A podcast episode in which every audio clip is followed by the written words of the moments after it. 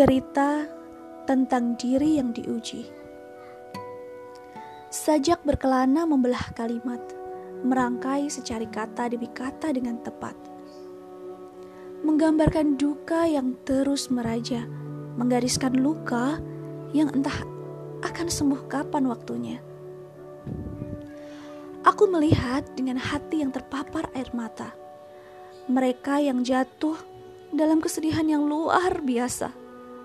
Ini semua tidak selesai hanya dengan kematian, dan entah sampai kapan harus terus bertahan. Iya, benar. Sebagai manusia yang percaya Tuhan, aku memberinya nama ujian.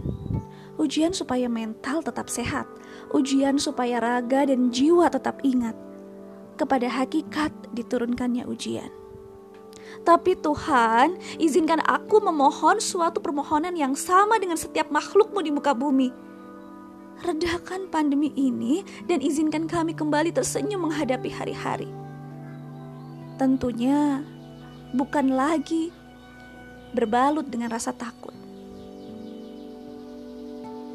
Dan kupanjatkan doa terbaik untuk mereka Tuhan yang masih tetap berjuang di sudut-sudut kamar rumah sakit, yang masih tidak bisa menghentikan langkah demi nasi lauk yang mereka makan, yang masih harus berpikir bagaimana caranya agar bantuan kemanusiaan sampai kepada orang yang membutuhkan, yang masih harus berpikir untuk orang lain di tengah kekhawatiran ini.